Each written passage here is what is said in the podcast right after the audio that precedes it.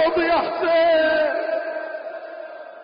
ماتم وحق قلبك المنة فيني ماتم إلك بقلوبنا يا حسين ماتم ننوح عليك كل صبح وعزيز.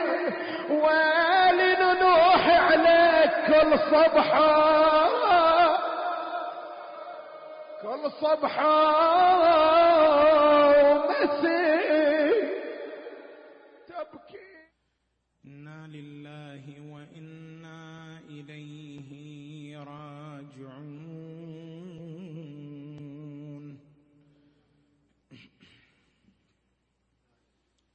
صلى الله وسلم عليك سيدي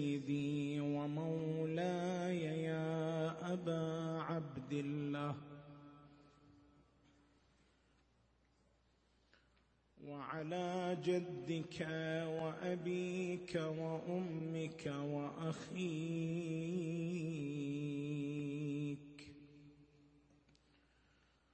والتسعة المعصومين بنيك. والشهداء المستشهدين بين يديك. يا ليتنا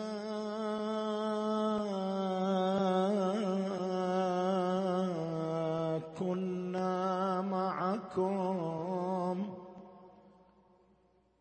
فنفوز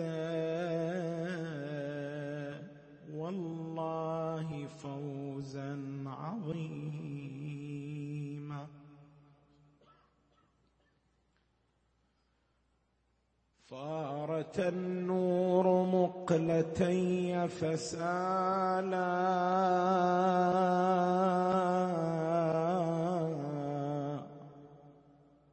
فغطى السهل موجه والجبال. ورسيت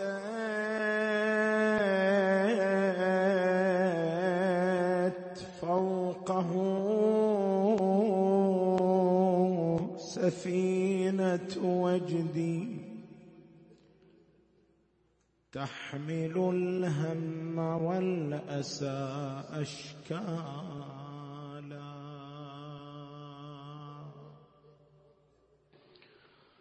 وسمعت الضوضاء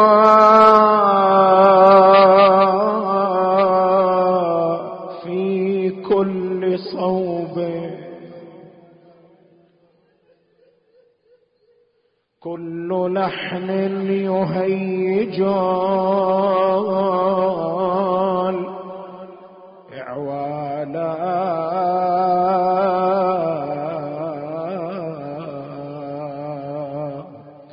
قلت ماذا جرى أميم فقالت هل عاشوا؟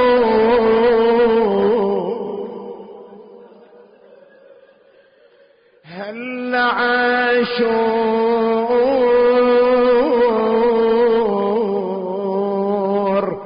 فاستهل الهلال.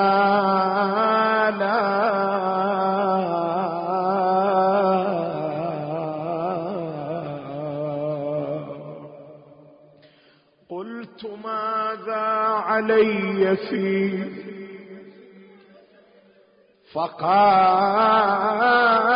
فقالت ويك جدد لحزنه. سربالا.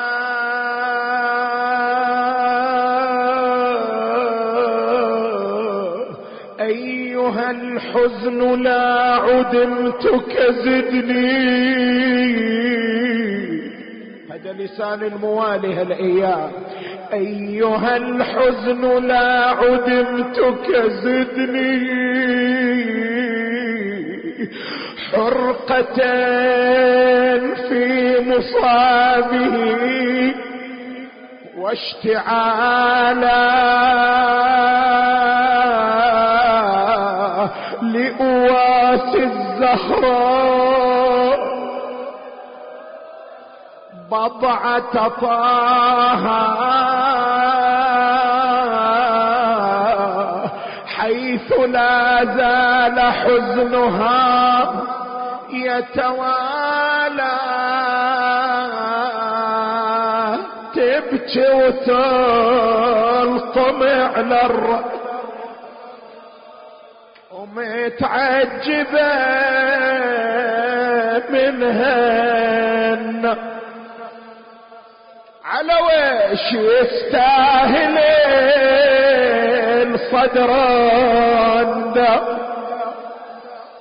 بخيول أهل الطاغية. شو اللي صاير يا زهرة؟ والخيامة حرقوا؟ ونسوان سلب وياها والخيامة آه ونسوان سلب وحواسر سيرة. إيه من كربلاء لكوفة عيدة عيدة والخيامة وأحسن ونسوان سير وحواسر سير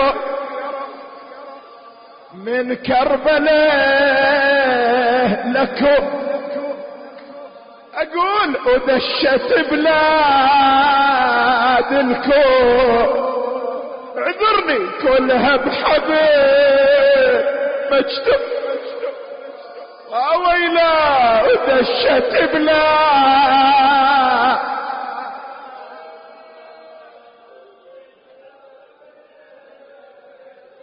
إيه لا غابت الأصوات ودشت بلا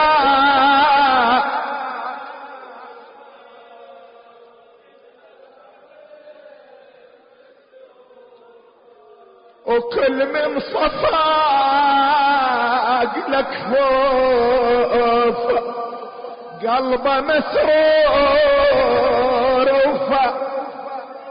ويلي من الوالدة والقلب لهفان لهفان ودور عزبني وين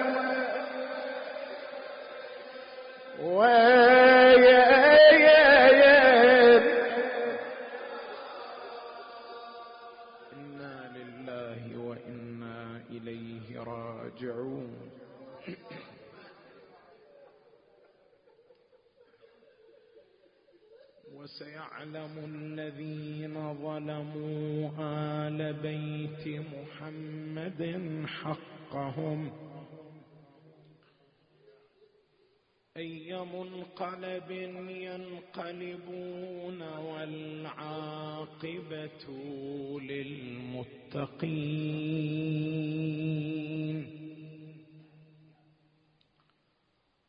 قال تبارك وتعالى في كتابه الكريم بسم الله الرحمن الرحيم. ذلك ومن يعظم شعائر الله فإنها من تقوى القلوب. آمنا بالله.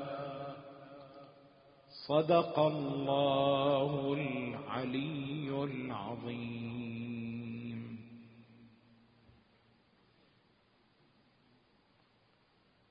لغة الشعائر.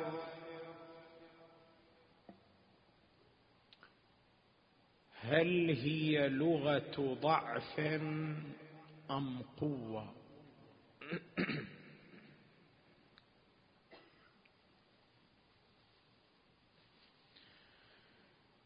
من جملة الإثارات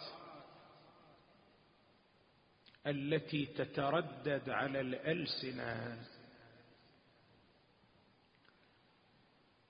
أن لغة الشعائر الحسينية وهي اللغة السائدة في المنابر والمواكب وغيرها هي لغة المظلومية. فأنت عندما تستمع إلى الخطيب مثلا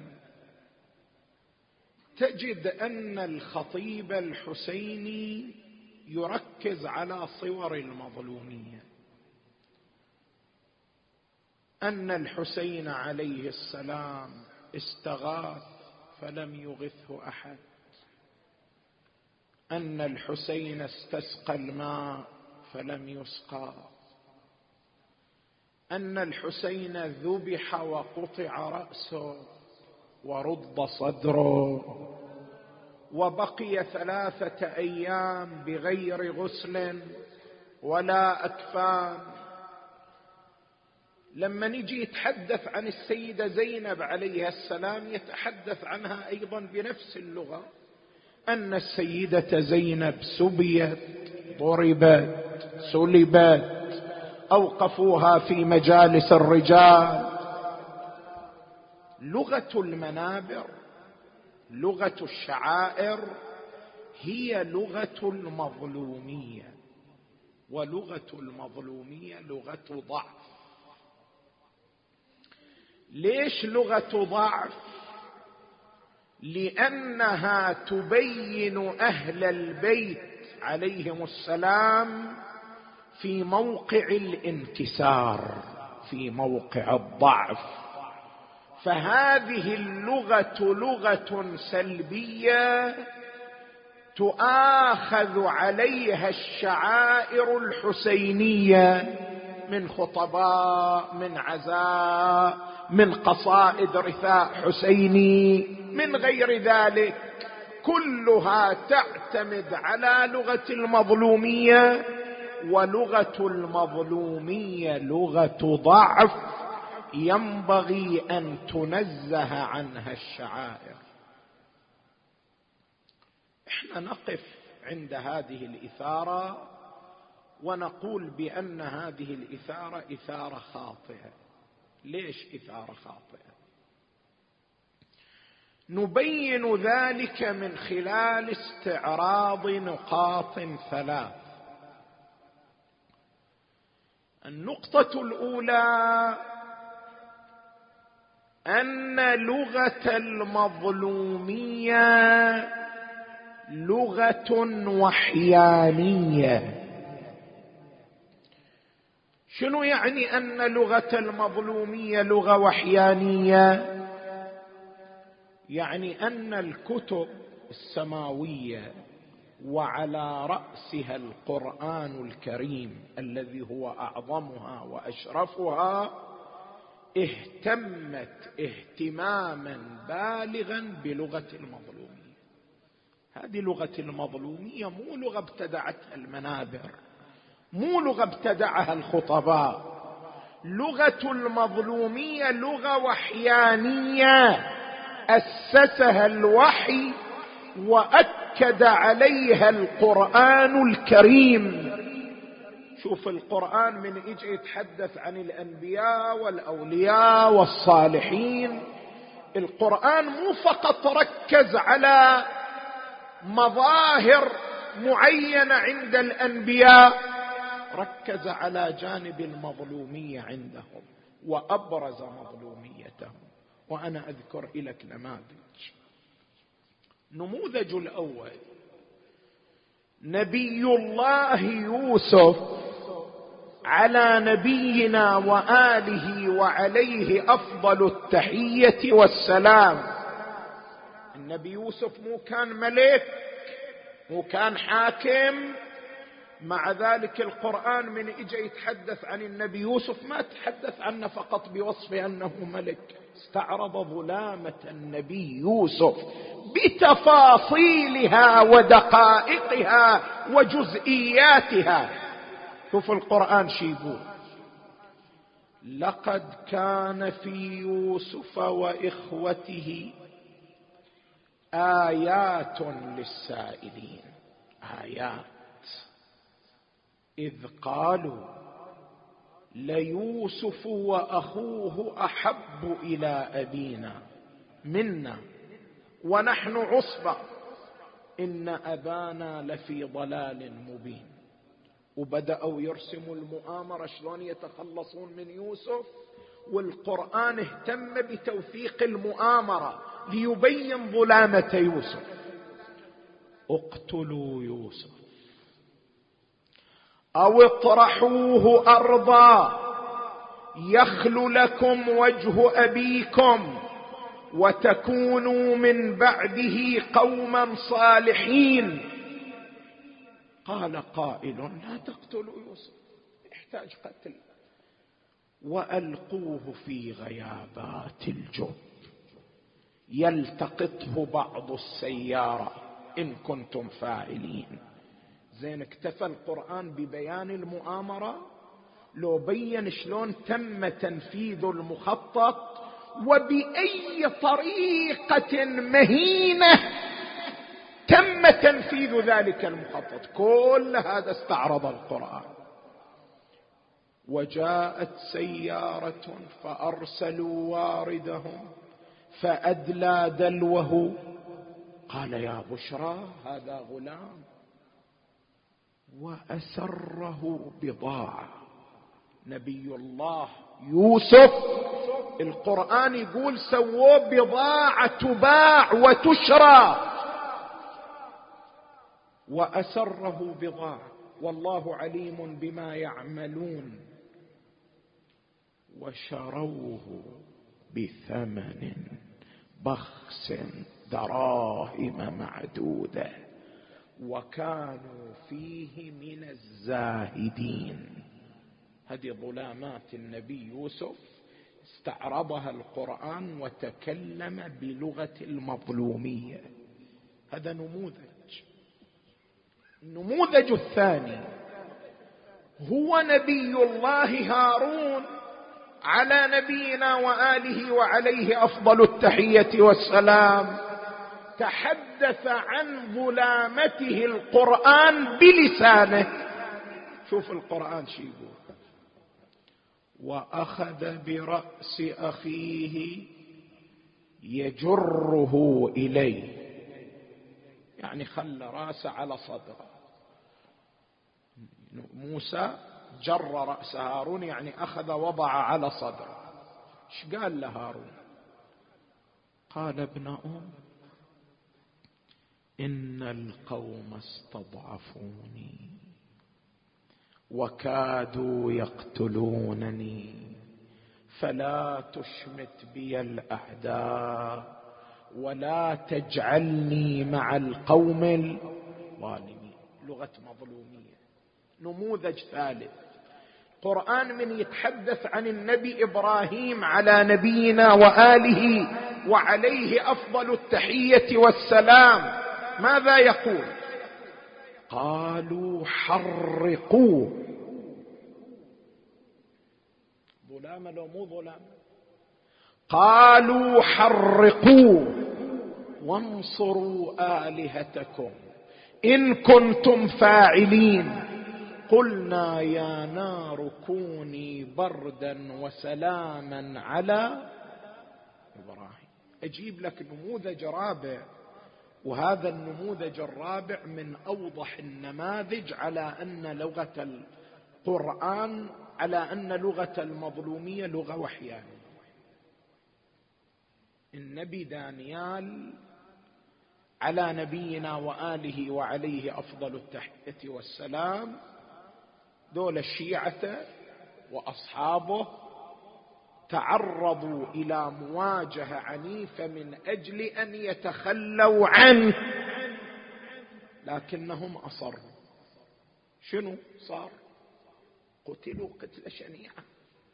حفرت لهم أخاديد مثل القبور مثل الحفر. وأضرمت تلك الحفر نارا. ووضعوهم في تلك الحفر. حتى أكلتهم النار.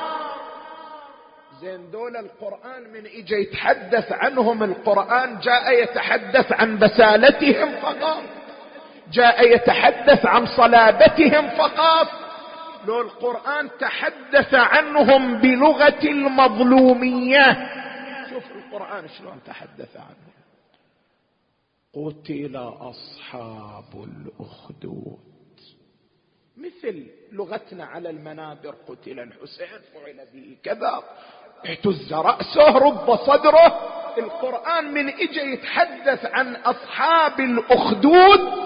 أتباع النبي دانيال استعرض مقتل مقتل. قتل أصحاب الأخدود. شلون قتلوا؟ النار ذات الوقود. إذ هم عليها قعود وهم على ما يفعلون بالمؤمنين شهود وما نقموا منهم إلا أن يؤمنوا بالله العزيز الحميد. مقتل. قرآن تضمن مقتل أصحاب الأخدود.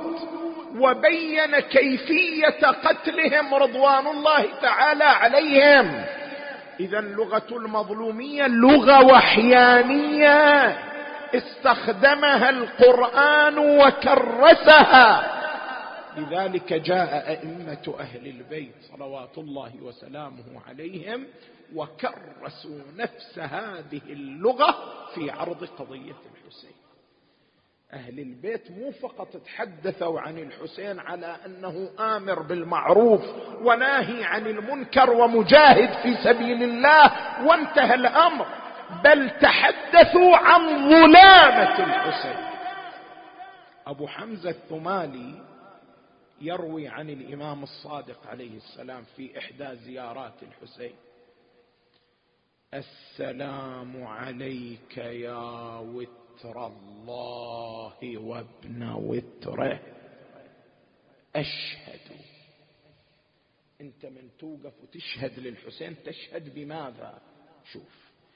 أشهد أنك قتلت مظلوما. وأن قاتلك في النار.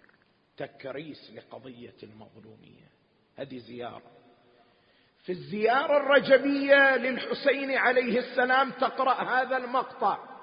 اللهم صل على محمد وآل محمد. اللهم صل على الحسين المظلوم الشهيد الرشيد قتيل العبرات وأسير الكربات صلاة نامية زاكية مباركة. أيضا في زيارة الحسين في ليلتي العيدين عيد الفطر وعيد الأضحى. تقرأ هذه العبارة.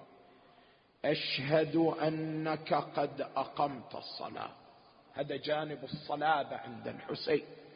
أشهد أنك قد أقمت الصلاة وآتيت الزكاة وأمرت بالمعروف ونهيت عن المنكر وجاهدت في الله حق جهاده. هذا هو فقط. لا. حتى استبيح حرمك وقتلت مظلوما. اذا أنت من تيجي تقرأ نصوص الزيارات والنصوص الواردة عن أهل البيت عليهم السلام تجد أن العترة الطاهرة استخدمت نفس اللغة التي استخدمها القرآن لغة المظلومية.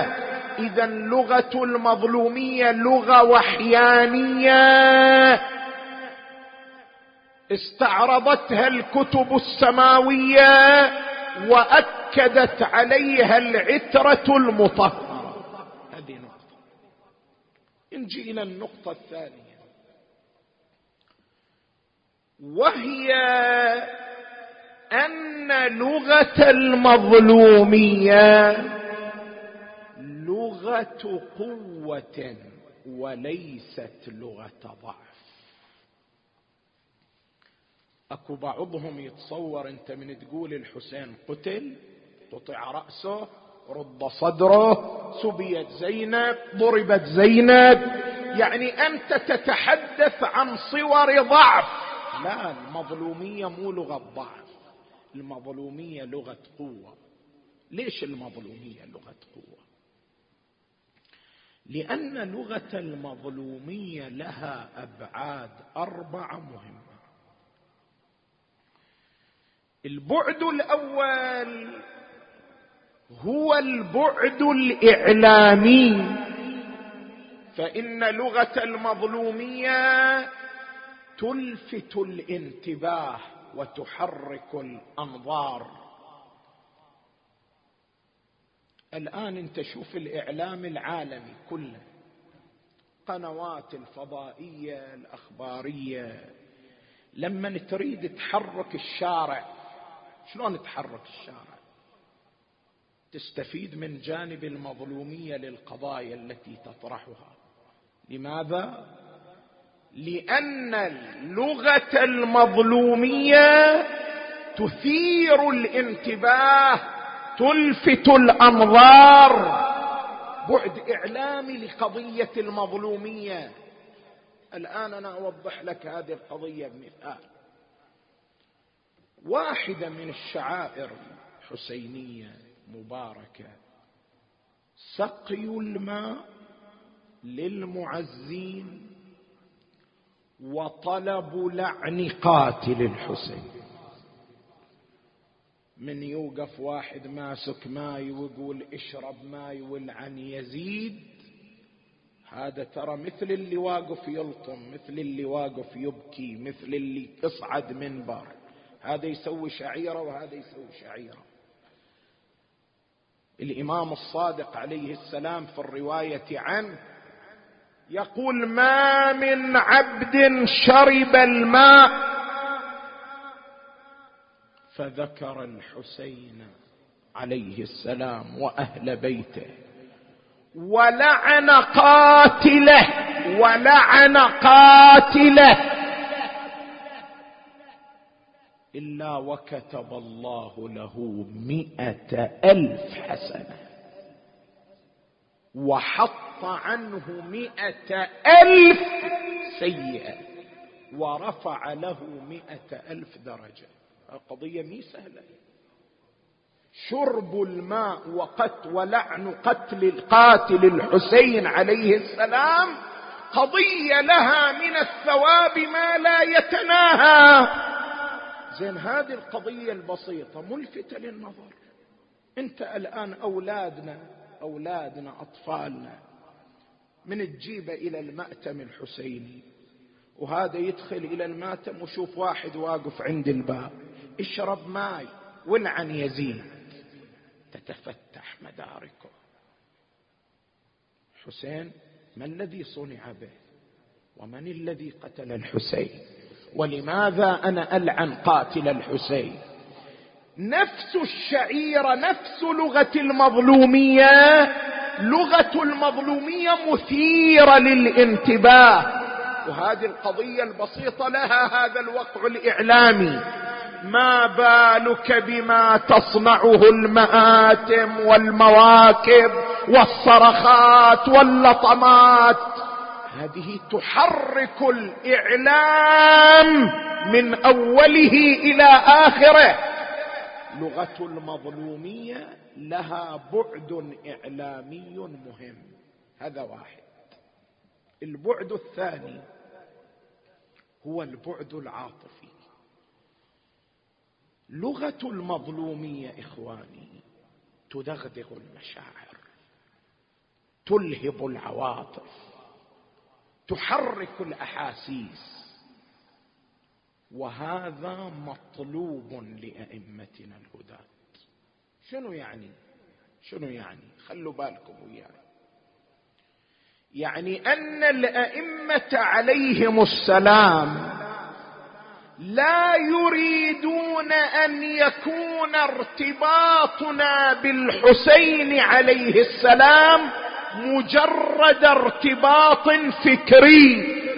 يعني نعتقد الحسين إمام معصوم مفترض الطاعة وانتهى الأمر. لا مو هذا اللي يريده الأئمة. الأئمة يريدوا هم شيء آخر وهو أن تكون علاقتنا مع الحسين علاقة مشاعر علاقة أحاسيس. نتكهرب بقضية الحسين صلوات الله وسلامه عليه شوف الإمام الصادق شي يقول لابو هارون. دقق.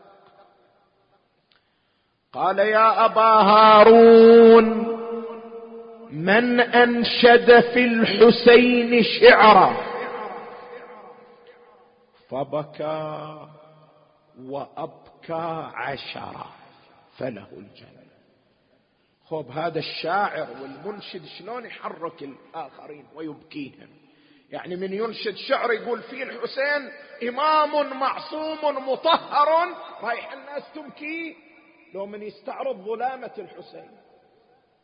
من أنشد في الحسين شعرا فبكى وأبكى عشرة فله الجنة. مطلوب علاقة أحاسيس علاقة عواطف.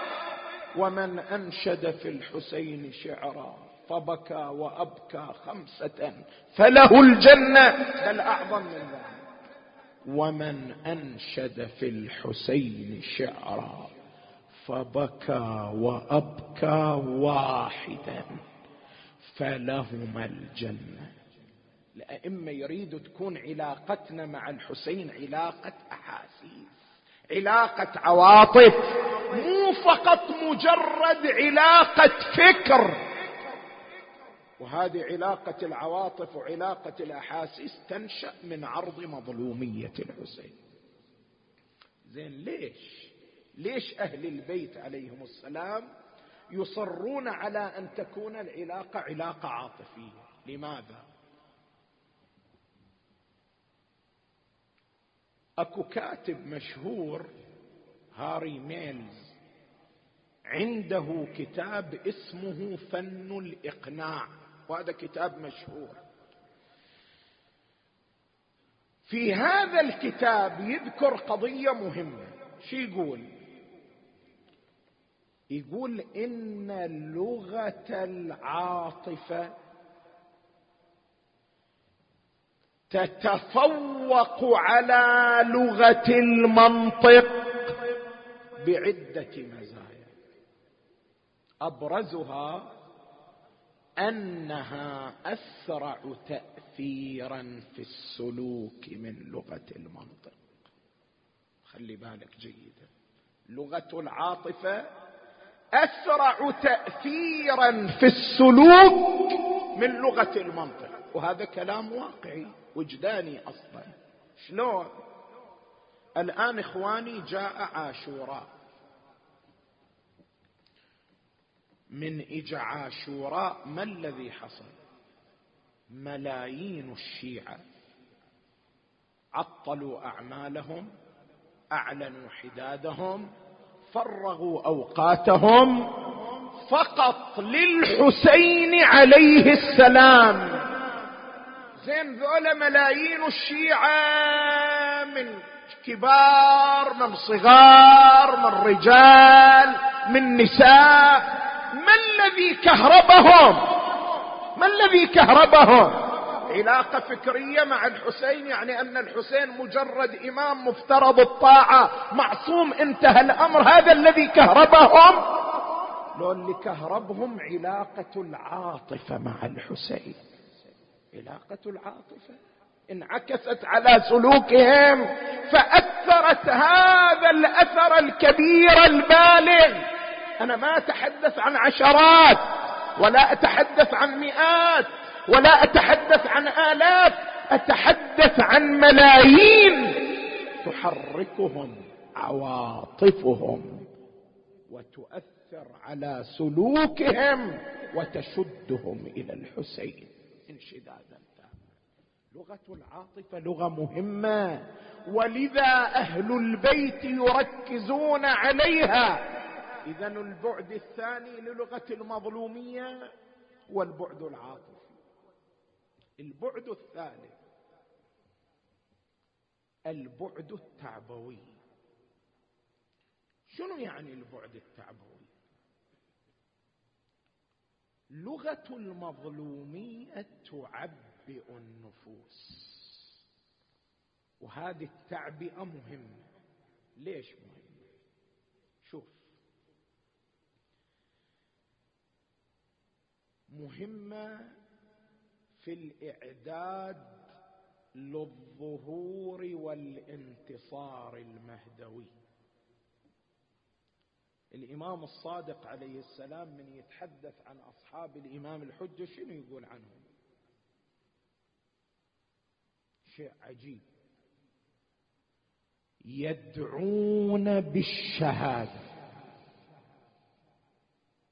دعائهم أن ينالوا الشهادة بين يدي الله. يدعون بالشهادة. ويتمنون أن يقتلوا في سبيل الله. عندهم حالة استماتة حالة تضحية. زين هذه الروح التضحوية عندهم. وحالة الاستماتة من أين جاءت؟ الرواية تبين. شعارهم يا لثارات الحسين. يعني شنو؟ يعني أن ظلامة الحسين تشربت بنفوسهم واختلطت بلحمهم ودمهم. لذلك همهم الأكبر المطالبة بثارات الحسين. هذا أثر الظلامة.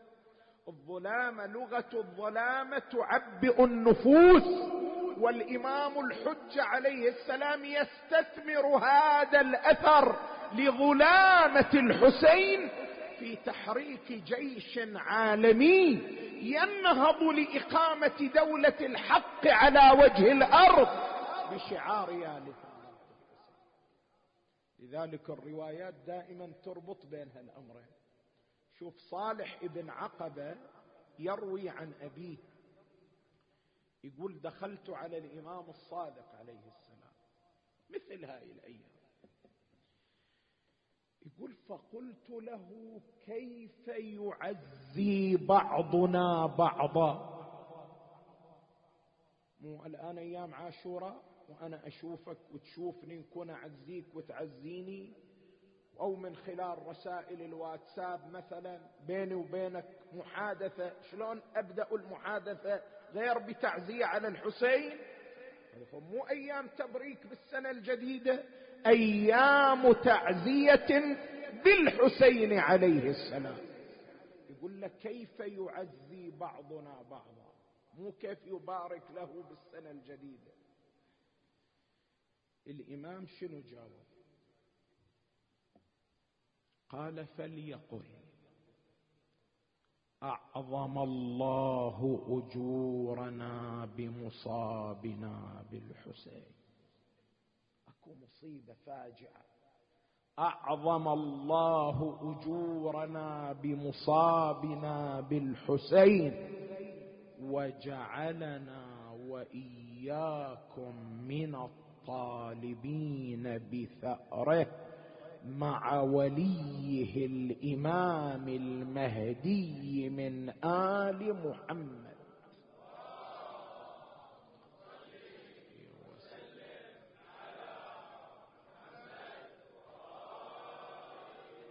الإمام عليه السلام يربط بين قضية أن يعيش الإنسان ظلامه الحسين وبين أن يهيئ نفسه لماذا؟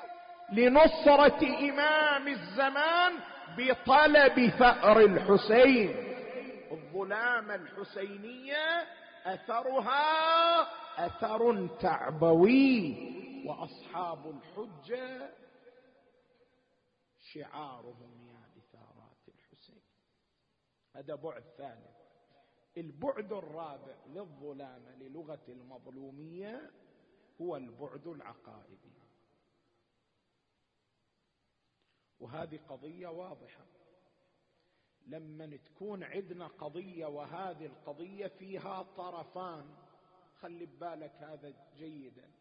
لما تكون عندنا قضية يتنازع فيها طرفان وانت ما تدري أن أي الطرفين هو المحق.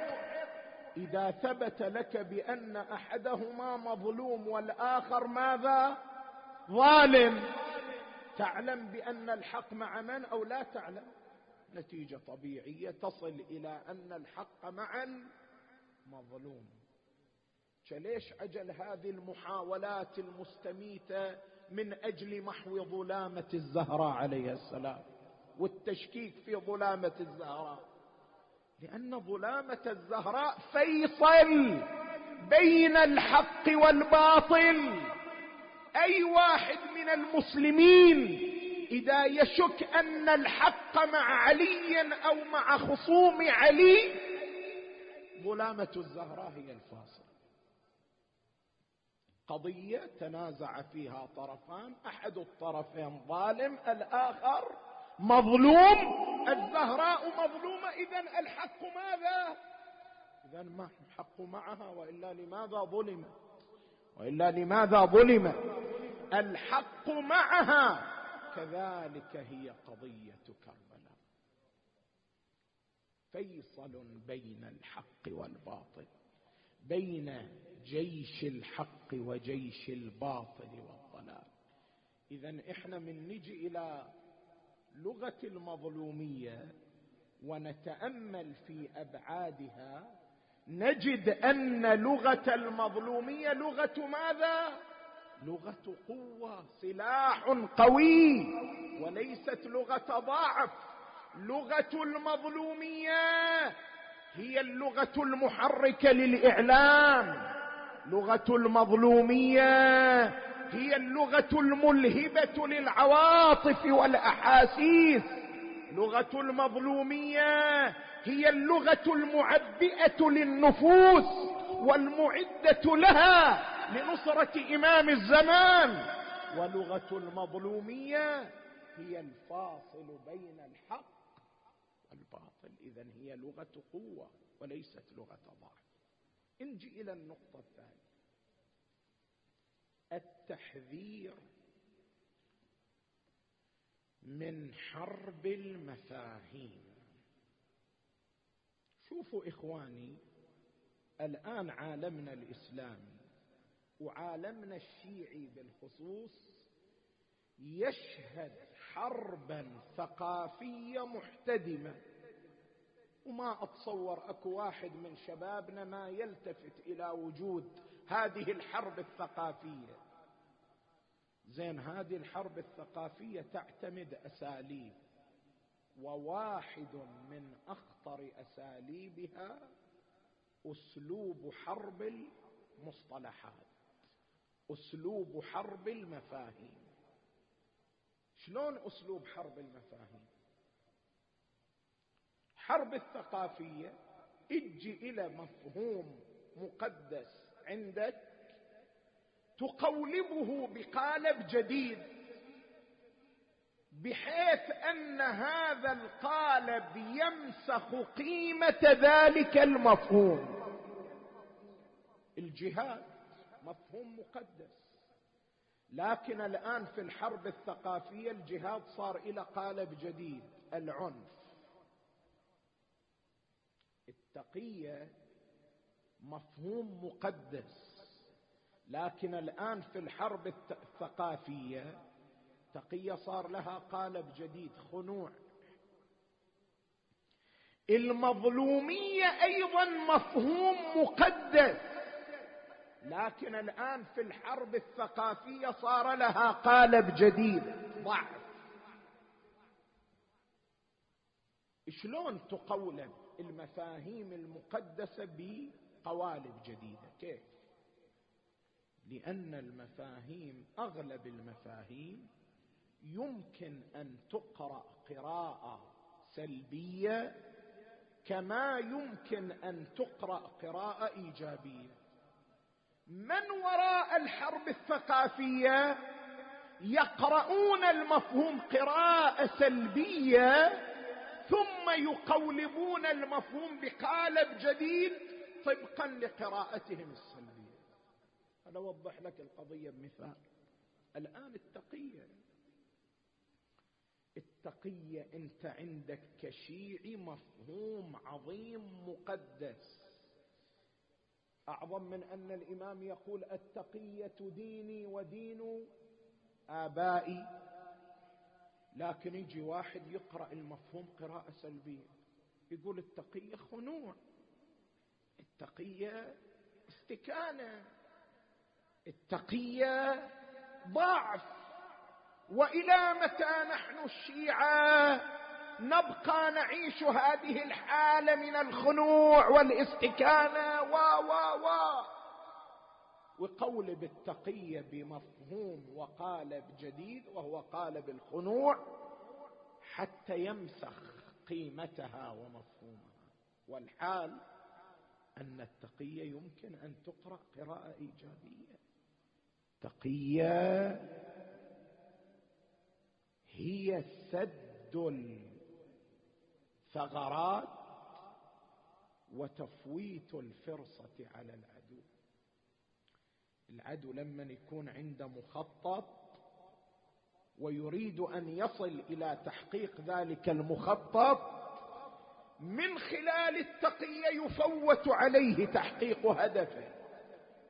بعبارة أخرى تقية حراك هادئ ذكي. من أجل تفويت الفرصة على العدو. هذا وين؟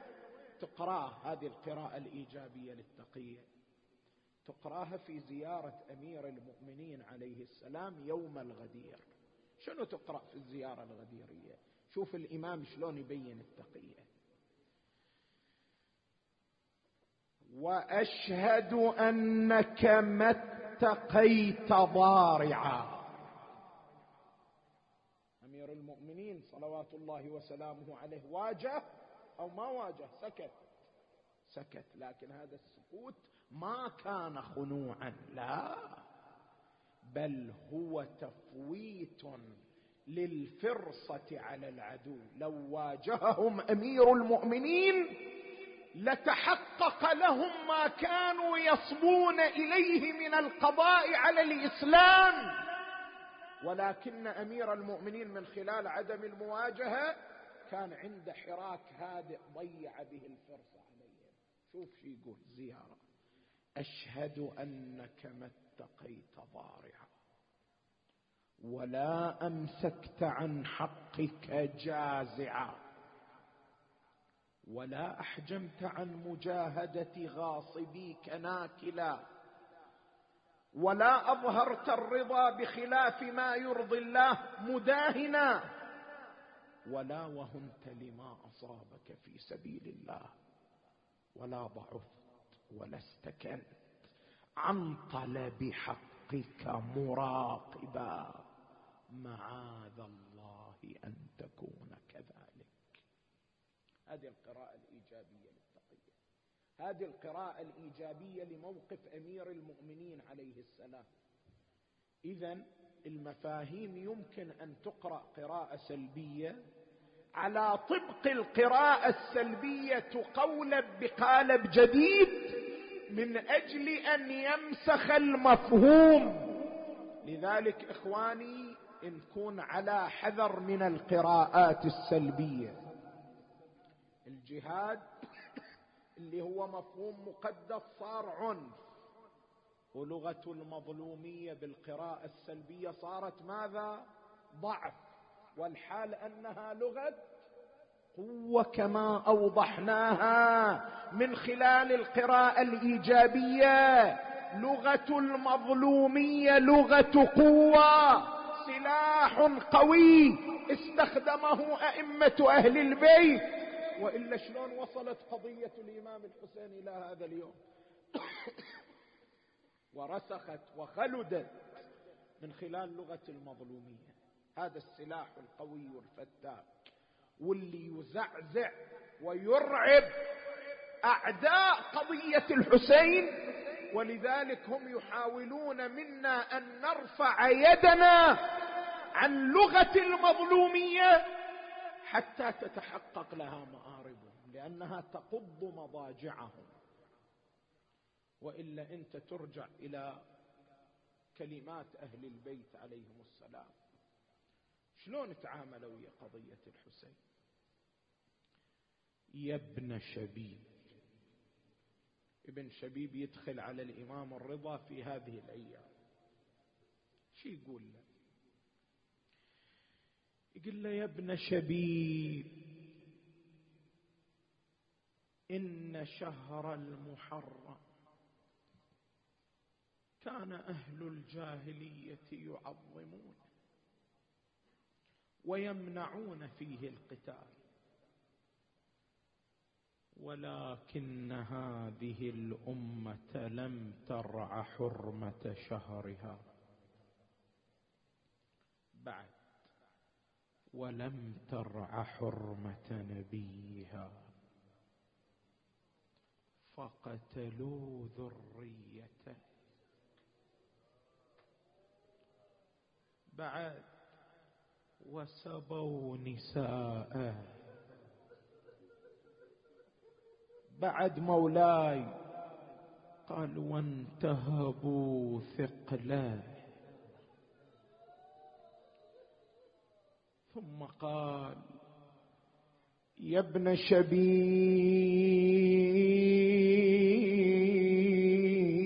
شبيب إن كنت باكيا لشيء فابك الحسين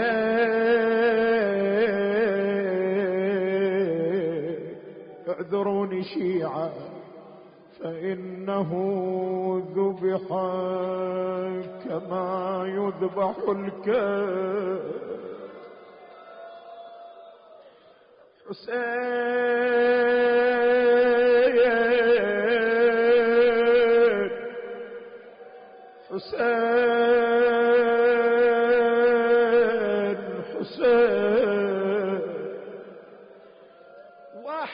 أصحاب الأئمة التفت إلى قضية مهمة.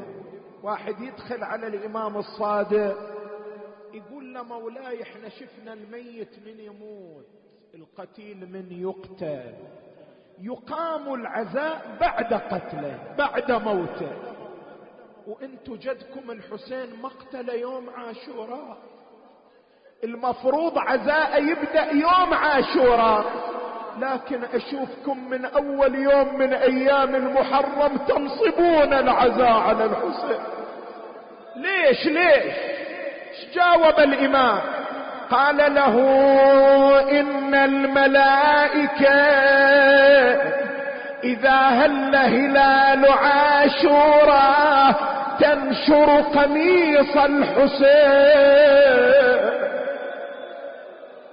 على أي حال مولاي؟ قال مخرقا بالسيوف. وملطخا بالدماء. فتنفجر دموعنا حسين. حسين.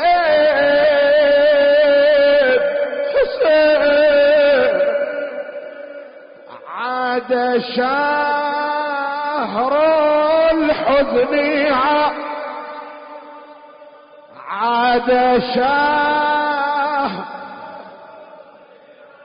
يلا يلا خل اسمع صوتك. عاد شهر. وارتدى ثوبا. اي مرحبا. عاد شهر. وارتدى. أيها اللائم داعني إن ذا الدمع اعتقى إيه خلينا نقولها جميع إن ذا الدم أيها اللائم دعني ان ذا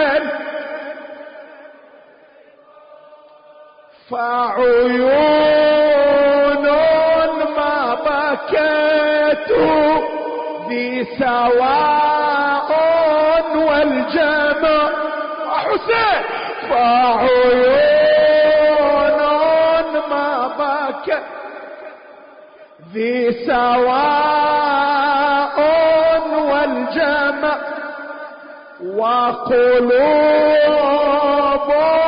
ما هوته ما وعت معنى الوداع وفؤاد ما حواه ليس عندي بفؤاد. إي والله وفؤاد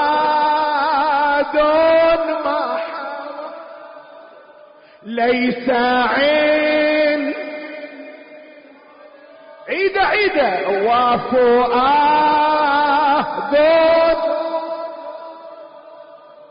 ليس عين. أنا لا يلا الآن صوتك وياي. أنا لا أملك نفسي كلما عاشوا حسين أنا لا كلما عيد عيد أنا لا كلما كلما نادوا حسين نار قلبي بالثقة كيف لا أبكي لرزق زلزلت سب مرحبا. كيف لا أبكي لرزق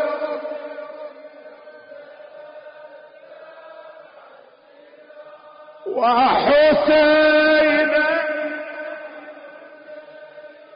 وحسين عيد عيده أنا لا املك كلما. كيف لا أبكي لرزق زلزلة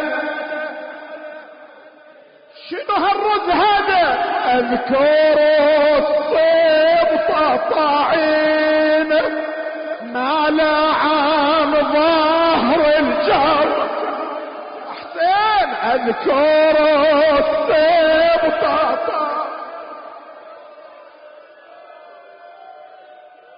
حسينا أذكر الصبط طاعين ما لعن وأرى السهم بقلب ديني أوها والرشا. وأرى الصبط طريحا وله الرمل وسع. اعذري ويحض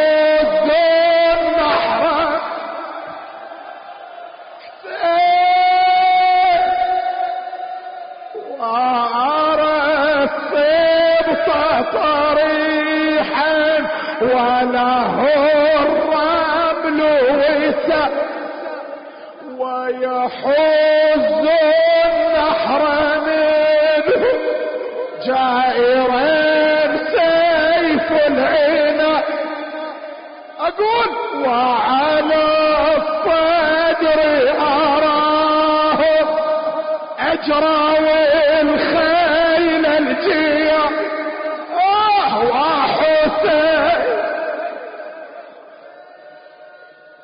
حسين أقول أقول. وارى زينب تعد وأرى زينب تعدو وخياما بالتقى عد ونساء ويتام ذعرت في كل واد عدشا واحسن وارتدى. يقول قول عدشا وارتدى. وعد وعده أنا لا كلما